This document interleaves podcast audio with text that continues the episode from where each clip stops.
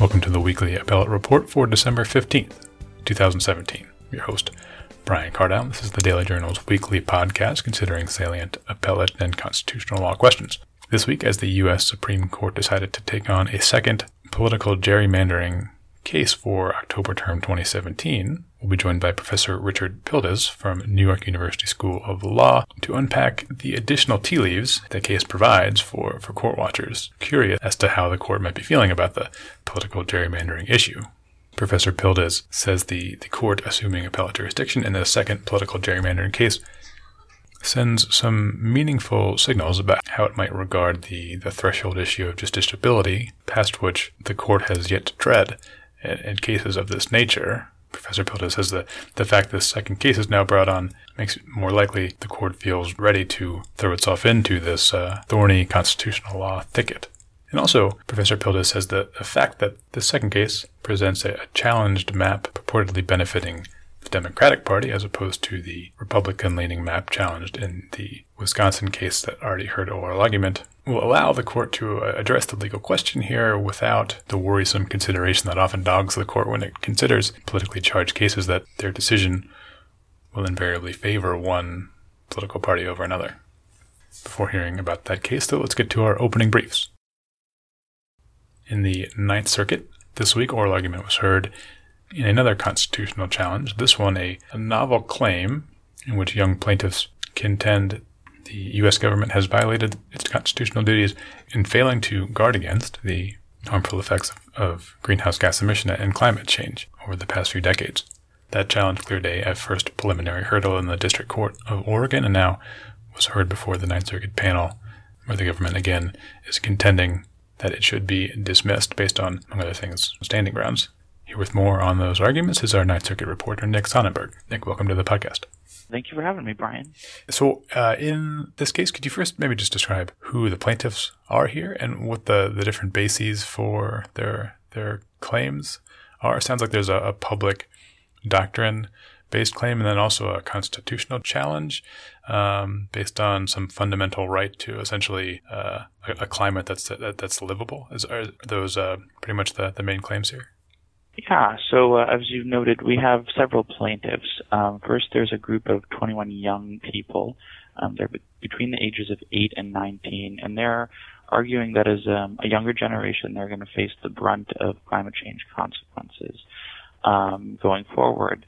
There's also an environmental group called Earth Guardians that's involved in the lawsuit, and a professor at Columbia, Dr. James Hansen, who's uh, in the case acting as the guardian for future generations. Um, now, you know, there, there, there's these multiple plaintiffs, but they're all alleging the same claims and causes of actions. Um, as, as you said, we've got the public trust doctrine, which basically establishes that certain natural resources are protected for public use um, and that the government is responsible for maintaining them. Um, the plaintiffs here are alleging that by allowing fossil fuel com- companies to burn oil, um, knowing full well that the harm they're doing causes um, environment problems that the government has breached its public trust duties. But there's also a constitutional challenge um, in the lawsuit that's pretty interesting. Um, the plaintiffs have argued that by ignoring the danger of global warming for as long as the government has, it's um, breached the plaintiffs' due process rights to life, liberty, and property. Okay, now, um, real quick, who specifically are the defendants? You said the, the U.S. government. Originally, we had uh, President Barack Obama as one of the named defendants, right, and, and some of his executive agencies. And I suppose in terms of you know, that, that claim of ignoring or not regarding seriously enough um, the impact of greenhouse gas emissions and climate change, um, what, what does sort of specific sorts of actions do plaintiffs allege that the defendants took or maybe did, did not take? Well, it's um, it's an interesting case. It's very broad in the allegations that it makes. It uh, was filed as um, in 2015 against the Obama administration, which um, to some degree has you know or did tackle climate change and acknowledge the uh, the issues that it presents. Um, the plaintiffs have have said in their complaint that the government uh, for decades has known um, that um, fossil fuels and burning fossil fuels are, are harmful to the environment, and that they've, you know, actively ignored that uh, scientific information they've had and allowed um, allowed harm to uh, to occur to the to the environment. Um, named in the complaint were the agency heads of, of you know most of the executive agencies, the Secretary of State, Secretary of Commerce, uh, the Environmental Protection Agency. I mean, pretty much any of the major executive agencies that you can think of. Um, but obviously, we have a new administration, and when Trump um, was elected, him and his agency heads were added to the complaint. Okay, uh, real quickly, we can get through the procedure up to uh, the Ninth Circuit. This case, uh, you know, a pretty pretty novel one, um, and maybe some might argue a sort of speculative one in terms of the you know standing claim or the damages alleged. Um, but it has cleared a, a, a preliminary hurdle, right? A, a, motion to dismiss brought by the government. Is that right? That's correct. In uh, 2016, the defendants, and it's you know interesting to note that it was the Obama administration at that point, moved for summary judgment. Um, the case was originally filed in, in the District of Oregon, and uh, Judge Ann Aiken uh, has been presiding over it. She uh, she caused a bit of stir and surprise a lot of people when she denied that motion. She said that the mm-hmm. case needed to be heard out, um, but she's very aware of how unique the case is, and, and she, in her order, I mean, she said this is no ordinary lawsuit, um, and so uh, at that point, she said the case needed to proceed. One other procedural note uh, we might plant a flag on here is that um, the government sought to appeal right then, um, but was, I believe, denied by the judge a, an interlocutory appeal opportunity. So that's important because then the option there the government is left with is to petition for a writ of mandamus, um, and, and and that's where the, the case stands now before the Ninth Circuit. But the bar is a lot higher to clear for something like that, right? Right. I mean, um, because uh, you know um, the denial of a motion for summary judgment is not a final order. There was no option for immediate appeal um, for the government, and so they filed this uh, petition for a writ of mandamus.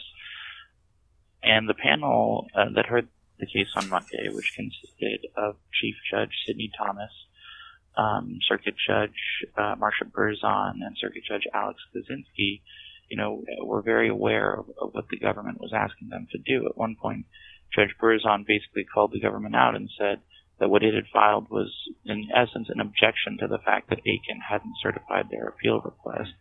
Um, and Thomas noted that if they did grant the uh, writ of mandate, it would open up a flood of mandamus writs requests for cases where summary judgment was denied.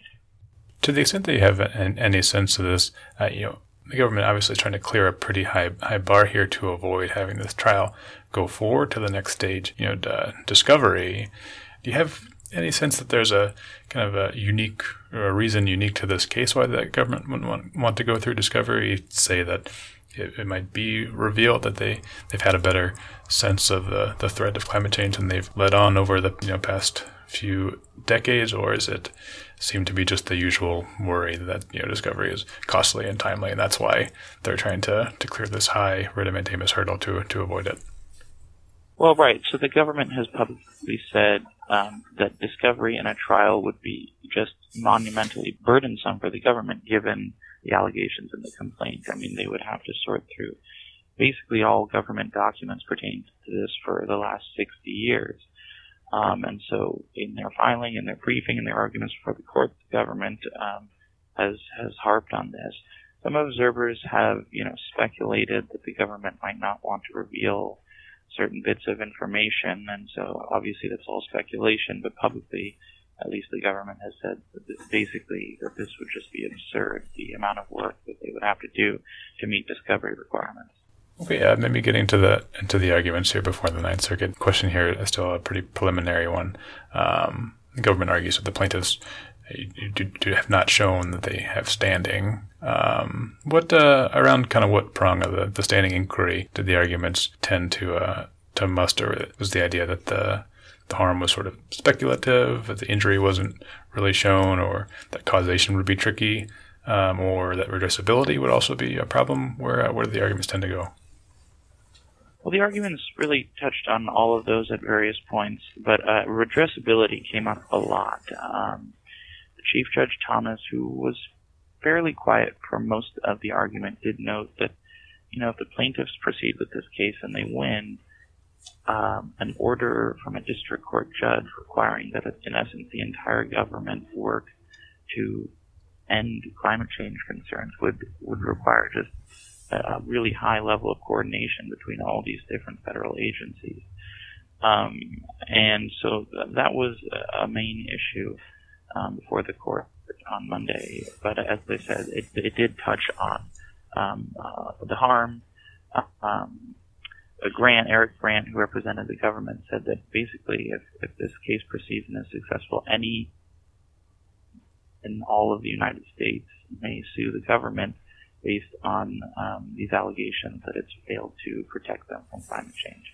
And then on the uh, the respondents, the original plaintiff side, as to just why uh, this case should survive this this stage and, and move forward. What, what what were the the arguments there? And I understand um, there is some circuit precedent that, that might be that might bear a bit on the, the plaintiff's claim here that could potentially um, suggest that the, the case should be disposed of at this stage. Right. Um, the plaintiff's attorney, Julia Olson, really tried to focus on the fact that this was a mandamus request and that the Ninth Circuit needed to address whether or not Aiken, you know, was wrong in allowing the suit to proceed. That she did not want a judgment on the claims, on the merits of the case. Um, she focused on the youth aspect of the case, and what I mean by that is that, as I said, the plaintiffs have stressed that younger and future generations are going to deal with the brunt of these issues. Um, but there is some case law that makes uh, plaintiff's claim a bit difficult. In 2013, the Ninth Circuit addressed a similar suit um, that was trying to get the state of Washington to shut down refineries under the Clean Air Act. Um, the Ninth Circuit killed that suit um, and basically said that there was the pollution caused by the refineries was negligible compared to the amount of pollution in the state of Washington. Um, I believe it was about six percent. Um, but Olson fought back uh, because the case came up during our argument and said that the uh, the pollution that this case addresses concerns um, upwards of 25% of the entire country's pollution. So um, it doesn't it doesn't the, the, precedent doesn't stop the plaintiff's case in its tracks. Okay, uh, maybe broadening out a bit. Um, you know the the the bigger question maybe here is is whether you know the, the Ninth Circuit is sort of an, an empowered to um, granted stamp of imprimatur upon this this fairly novel constitutional claim that, that within the Constitution there is um, you know, a fundamental right provided upon which claims over you know, climate change could stand. Um, how how and to what extent did, did the panel grapple just with the, the unique nature and the and the novel uh, dynamics of, of the claims brought? Right. Um, no, the, the court was very aware that this is a monumentous case. Um, during the, this, the, um, the oral arguments on Monday, District of Columbia versus Heller, Baker versus Carr, Brown versus Board of Education, Plessy v. Ferguson were all you know thrown about. Um, and so the Ninth Circuit is very aware that if it allows this case to proceed, um, it's it's breaking ground. And and District Court Judge Aiken noted that in her in her order um, but she wrote in her order that, you know, essentially for years, in her opinion, district courts have been too cautious in allowing certain claims to go forward. Um, and she said that it's time that district courts start, you know, thinking about novel claims and whether there's a real constitutional issue. So the issue was not lost on the Ninth Circuit, and it didn't seem to um, make the panel want to back down from allowing the, the, the claim to go forward. Okay. Um, you know, a, a, practical consideration, perhaps one, as you say, um, most uh, deeply considered by Chief Judge Thomas when he was thinking about uh, redressability, is that the the defendant here, as you said, has switched from President Barack Obama's administration to President Trump and his administration, and the the, the latter being much more skeptical that the, the government and that um, humankind generally has a much much uh, effect on the global climate patterns and and whether or not uh, the, the climate is becoming less suitable for uh, folks in the U.S. to, to live in. Um, that would mean that if the relief sought by the plaintiffs was granted, um, the court would be really suggesting or mandating um, some policy choices that, that would be pretty, um, you know, divergent from those uh, ideally conceived by the executive branch. Um, just in terms of how divergent those um, directions would be and sort of the practical reality of the court uh, demanding the executive branch do a 180 of its policies. Um, did, did that come up uh, very much in argument? It, uh, it did indeed. Um, Judge Kozinski um, touched on this a lot. He noted during the argument that you know, the Trump administration is almost certain and has already taken steps to depart with Obama era um, climate and um, energy policies. Um, and so, if the Ninth Circuit allows the case to go forward and the district court issues an order requiring um, the administration to act on issues that it has eventually, you know, basically said are not issues, uh, he said um, to Olson at that point, uh, uh, you know, what, who trumps, who, who whose position trumps, um, and the government's attorney Grant said that basically, if the Ninth Circuit allows the case to proceed, um, it's it's just going to become a collision course. Um, for uh, you know a, a, throwdown between two branches of government. So it, it, was certainly addressed, and the, and the court is very aware that if the case proceeds, there might be serious issues there. Okay, uh, maybe just one last one uh, from the extent you could tell. Did any of the judges tip their hands at all as to how they might be feeling about about this um, the particular uh, motion by by the government here to um, for the the writ of mandamus? Did um, do you have a sense it was more the focus of the conversation on maybe the, the high bar the government needed to meet, or was there more skepticism over the the, the viability uh, and the redressability of the claims of the plaintiffs um, brought. Uh, if you had, had to guess, what direction might the, the panel be heading here? It, it um, I think it would be harder to guess in this in this argument uh, than it is in others. Uh, this was not, you know, a case where it was very clear how the court will come down. Kozinski seemed skeptical, equally skeptical of both sides, and asked a lot of um, questions of both lawyers. Berzon and Thomas both noted uh, um, problems with, you know, or possible problems with the claims that plaintiffs has presented, but they focused much of their questioning on the mandamus issue, and, and they harp on the fact that mandamus they'll open up the court to a flood of um, other petitions after failed summary judgment motions.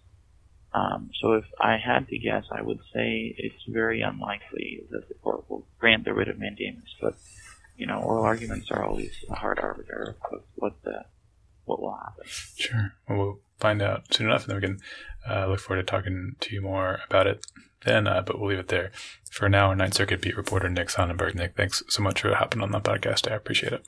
Thank you for having me.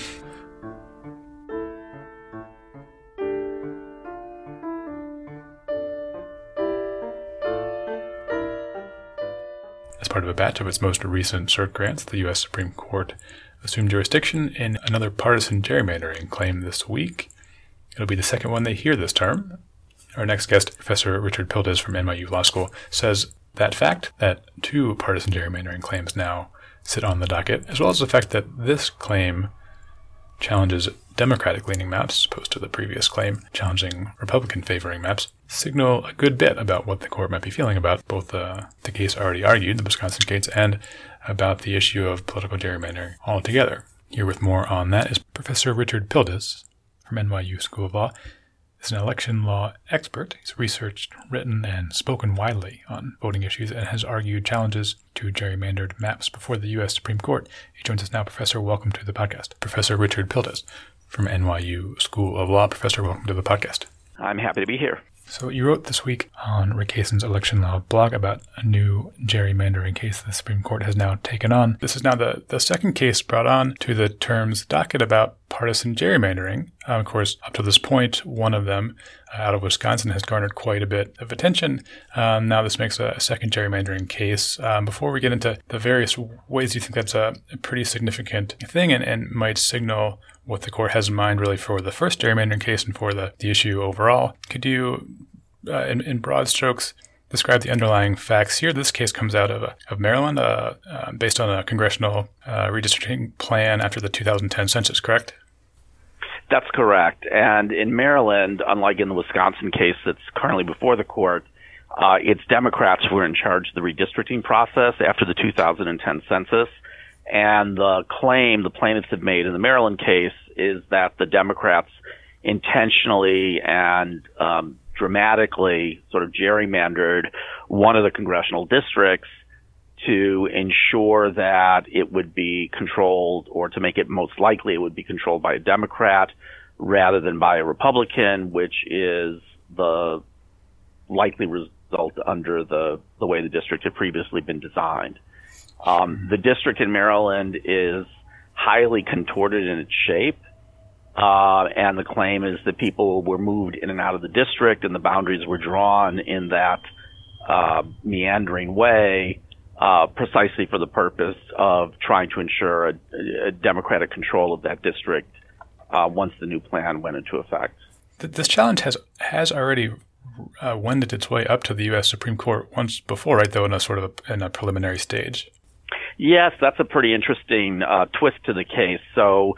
Uh, by congressional statute, challenges to statewide redistricting plans or congressional plans are to be heard by a three judge court.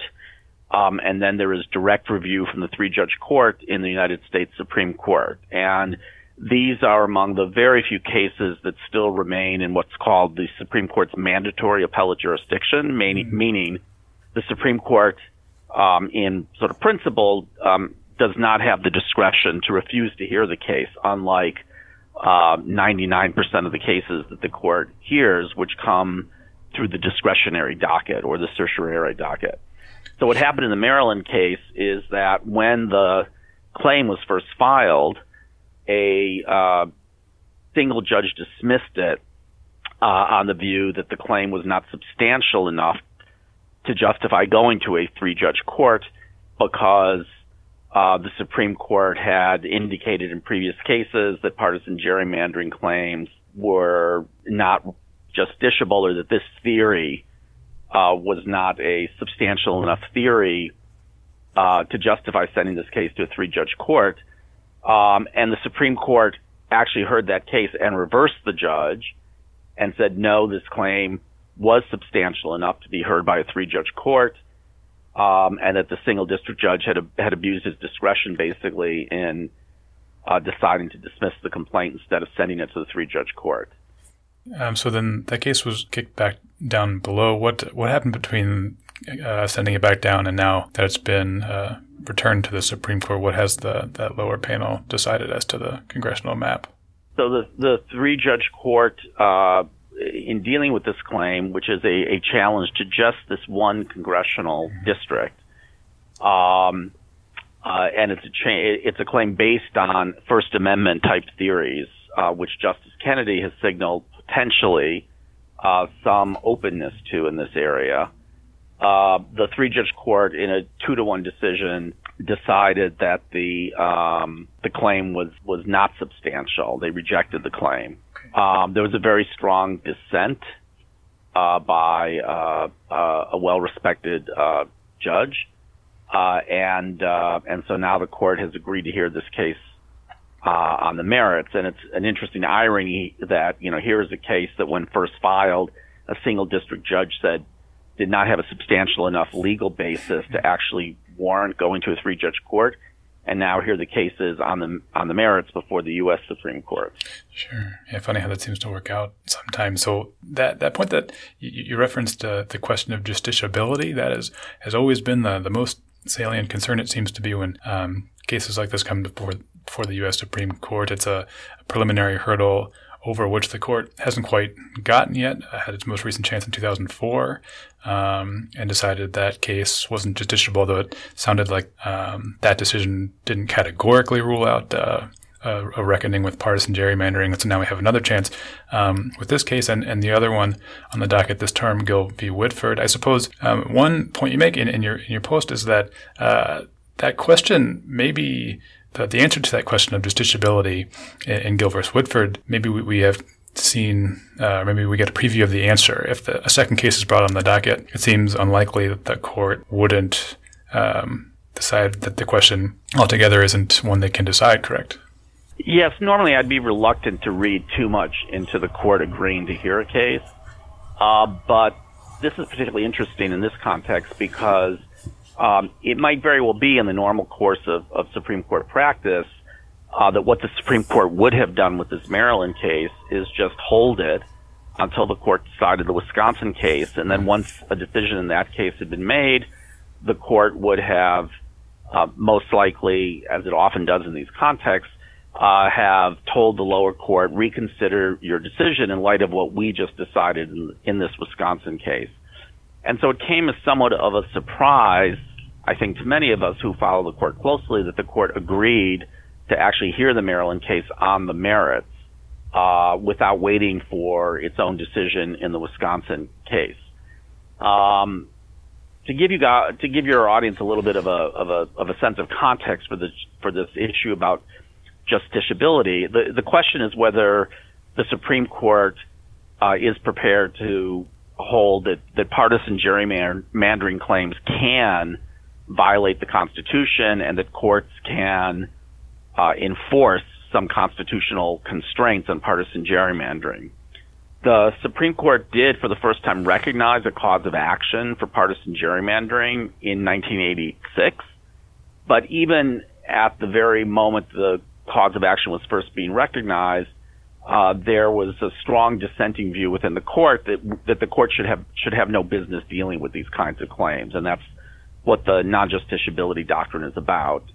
Uh, and so three justices back in 1986, led by Justice O'Connor, said this whole area should not be one courts get into. It should these should be considered to be non-justiciable questions, not fit for judicial resolution.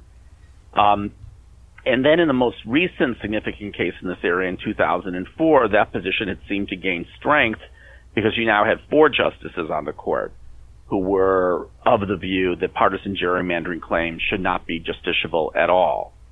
Um, and the cause of action was kept alive by Justice Kennedy, uh, who agreed with the uh, four justices who didn't want the court to hear these claims at all, and who said, "I agree that in this case I haven't uh, found a violation, and I'm very concerned about whether there's a judicially manageable standard for these kinds of claims." But he also said, "I don't want to shut the courthouse doors to these claims altogether." So he was not prepared, as they were, to overrule the earlier doctrine or the earlier case that had said there is a cause of action for unconstitutional partisan gerrymandering. And so that all set the stage uh, for this Wisconsin case.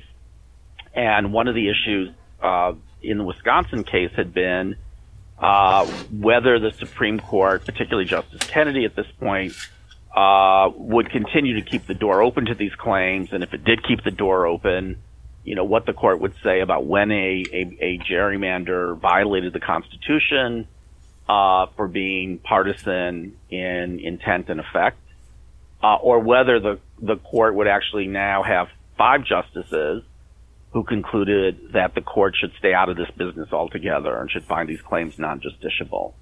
And then my read on the court's grant in the Maryland case, uh, or the court noting probable jurisdiction, which is technically what the court does in these kind of mm-hmm. cases, um, is that the court would have been very unlikely to do that, in my view, if it if it had made the decision in the Wisconsin case that these claims are non-justiciable altogether if that's what the court had uh, effectively decided in the Wisconsin case, and we know that they meet and cast tentative votes uh, within a couple of days of the oral argument in the case, so they have tentatively voted internally on the Wisconsin case. So obviously, we don't know uh, what that vote is.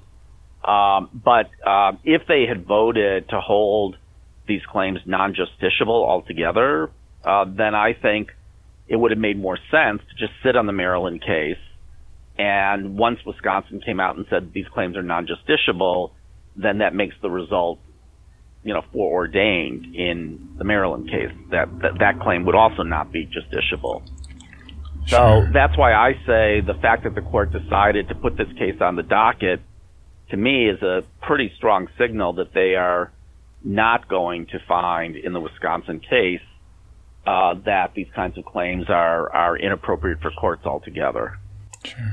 Yeah, as you say, it's hard to be absolutely certain, but uh, that signal would be uh, that would be a fairly substantial reveal because it did not seem, uh, or it certainly seemed, you know, an open question in a oral argument in Gill v. v. Whitford, the uh, justiciability question. A lot of the justices seemed pretty tentative about what sort of framework they might apply if they decided to, to go ahead and wade into these muddy waters. So that would be um, you know, a pretty uh, revealing signal if that uh, is indeed what uh, what this grant uh, indicates. Right, and and just because the court holds these claims justiciable, that doesn't tell you anything about what they're going to do with them sure. substantively on the merits once they actually adjudicate either the Wisconsin case or the Maryland case. But you know that is to say that the court is not likely to overrule the precedent back from back in the 1980s that said there is a, a cause of action to challenge districting plans as unconstitutional partisan gerrymanders. So now we're going to have to hear, you know, much more precisely when a partisan gerrymander is unconstitutional and for what reasons and what circumstances.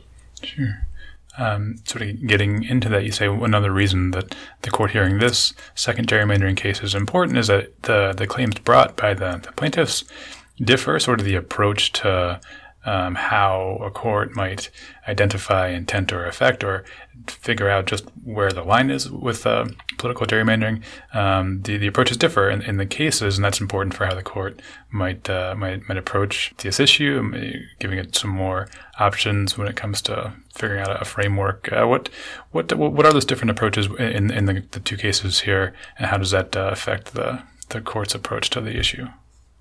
Well, I think your general observations are correct, and I think uh, it's good for the court as an institution, and it's good for this issue that the court actually see um, several different cases and several different approaches uh, at the same time, which is now the position the court has put itself um, in, um, and uh, and that's because that gives the court the court an opportunity to look at this issue more uh, kind of comprehensively and more fully. So these two cases are very, very different cases in the way they have been framed and the nature of the challenge that's involved.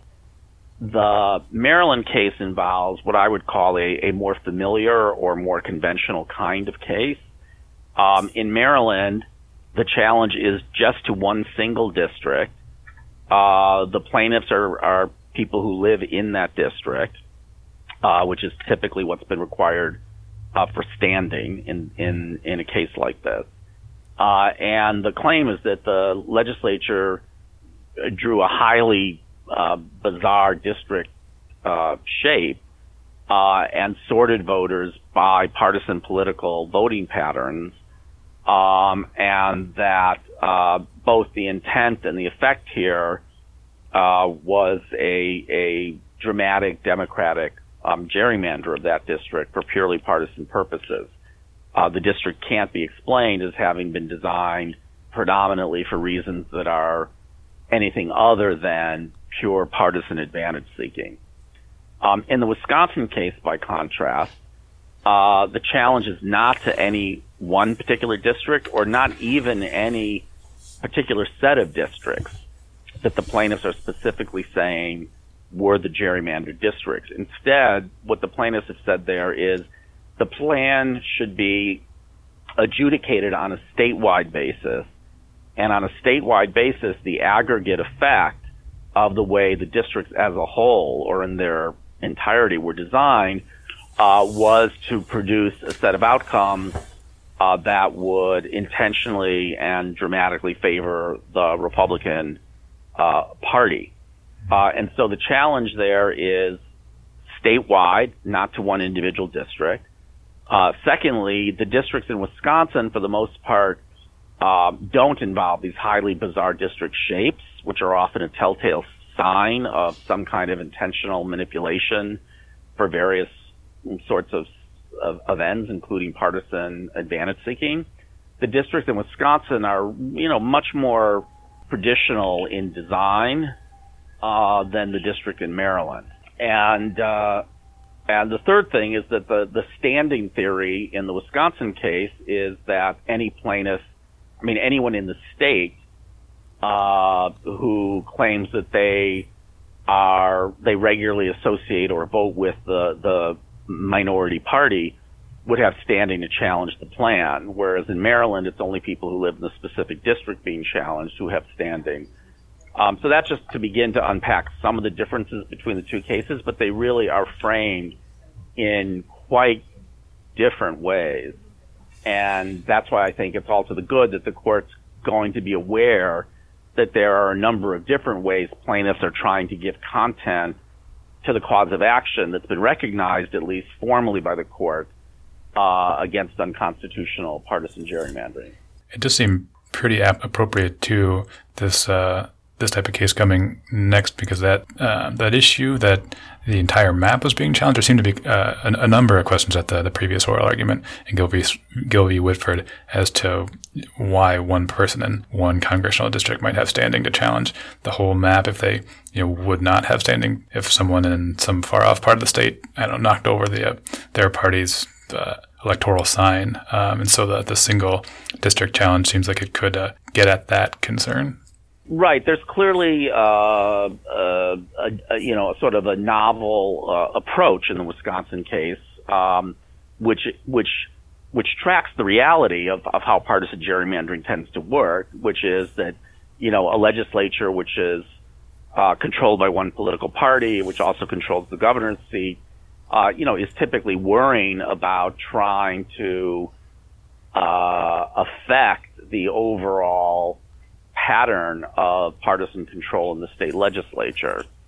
Um, so the, the, it's tip, it, it, it's very commonly the case that, that redistrictors are are certainly focused on the bottom line at the statewide level of how this plan is going to help our party and hurt the other party. So in that sense, the challenge in Wisconsin tracks the reality of what redistrictors often are doing, but at the same time, um, it it pushes up against uh, uh, the court's, you know, typical reluctance to uh, permit overly, you know, kind of expansive standing approaches, uh, and so we don't yet know how the court's going to respond to that. There were actually only a couple of justices who really asked very pointed questions about the standing issue in the Wisconsin case, and so I don't know what that means about how big an issue that is for the court as a whole or not. Um, but it was uh, uh, it, it, seemed that most of the court wanted to get into the merits of the issue, including whether the, the question should be justiciable at all or not. Okay, yeah. You, you also write that that the the signal the court would or, or, or could have sent by deciding one partisan gerrymandering case, the Wisconsin one, and that one alone this term, um, would have been different, or it would have been different than, than the signal that it now will send deciding two different cases. Uh, what uh, what do you mean by by that? Well, the, because this Wisconsin case uh, is the first major case to go to the court on partisan gerrymandering since the early 2000s, um, it received an enormous amount of attention uh, once it was granted and in the run up to the argument of the case. And I think many people said, um, including me, uh, that um, you know this was a key moment for this issue. Um, and if the court decided that the Wisconsin plan was not an unconstitutional partisan gerrymander, that would um, likely send a very strong signal that the court was unwilling uh, to have the courts play a very substantial role in this area. Um, if it turns out that the court is not inclined to intervene in Wisconsin, but is inclined to intervene in Maryland because of the different nature of the of the claims there, um, then um, instead of the court sending the signal from deciding only one case and rejecting the claim in that case that maybe we're not open to hearing these issues, uh, the court would be sending a very different signal if it struck down one or both of the plans. Um, and and so I think it um, I think it will be a more comprehensive signal to redistrictors, redistricting lawyers, uh, everyone uh, about what the court's uh, approach to partisan gerrymandering is going to be when the court has two cases with two such different theories behind them in front of it essentially at the same time. Um, tell me about the, the importance of the maps here uh, purporting to benefit the, the, Democratic Party as opposed to those in Wisconsin um, purportedly benefiting the Republican Party. I mean, the theoretically, the, the constitutional question whether or not a partisan gerrymander um, you know, has constitutional infirmities can be answered w- whichever party the, the map or the district benefits. But you say that having now um, two different cases in which op- opposing po- political parties are benefited helps to sort of clarify or just um, ease the political freight off the, the legal question the court will will be addressing. Why, why do you say that? Yes, I think there are two important aspects of the fact that the court now has uh, cases uh, from uh, where the gerrymandering or the you know alleged gerrymandering was done by by uh, each of the two major political parties.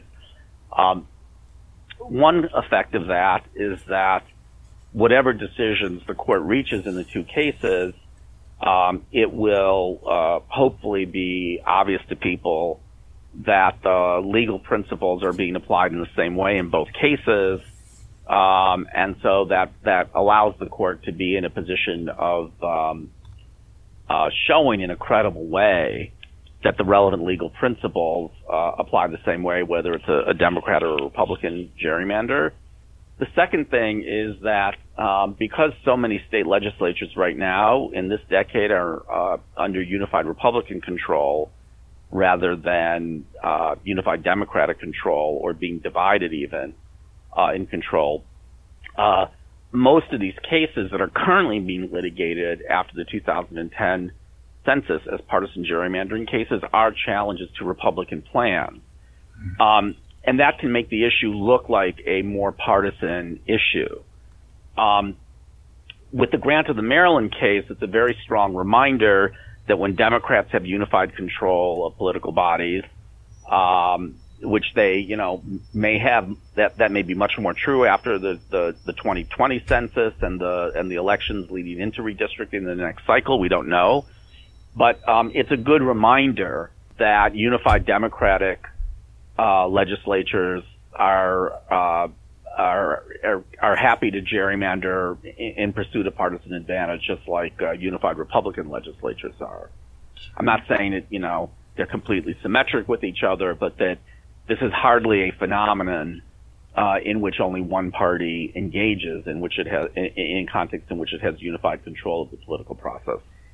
Great. Uh, maybe just one last one. Um, over the next few months, take us through how you think this case might play out. Uh, does Gill v. Whitford, any sort of opinion writing, go on pause there? The, the cases don't get consolidated, I, I, don't imagine, but maybe they might be decided um, kind of together or released the same day. And, um, you know, to, as you say, that there's some potential signal as to how the, the court might be feeling about the, the Wisconsin case in terms of the justiciability question. Do you think uh, deciding to, hear this case sends any signal with regard to how it might feel as to to the merits of uh, either of these cases? Well, I, I think the court is going to proceed with the writing of the Wisconsin case and the various, you know, if they're majority, concurring, dissenting opinions, you know, all of those will continue to be in production um, in in the same way they were before the grant in the Maryland case. But it may be, and, and I don't have strong feelings about this or strong predictions about this. It may be um, that the court uh, is going to feel more comfortable releasing the opinions in both cases at the same time, uh, precisely so that uh, whatever message is being sent about this issue, uh, people can see it's being applied uh, to both Republican and Democratic gerrymanders or alleged gerrymanders. Uh, so I really don't know. I mean, on the one hand, the court tends to have a a tradition of wanting to release opinions uh, as soon as they're fully finished, and one would imagine they're going to finish the opinion in the Wisconsin case well before they would finish the opinion in the Maryland case because the Maryland case won't even be argued for another few months. Um, and Wisconsin has already been argued, and the opinions are already, you know, in the process of being worked on. But on the other hand, in this context, with two big cases on the same set of the the, gen, the same general subject, um, and and given the sort of you know partisan political uh, uh, dynamics uh, surrounding an issue about partisan gerrymandering, inevitably, you know, it may be that the court will want to release both opinions at the same time. I, I as I say, don't have a strong prediction about that, but um, but but that's now a possibility given that they granted the uh, the case for Maryland. Uh, then we'll go ahead and leave it there for now and, and uh, wait very interestedly to see how this all plays out. Uh, Professor Richard Pildes from New York University School of Law, thanks so much for being on the podcast. I really appreciate it. Okay, good talking to you.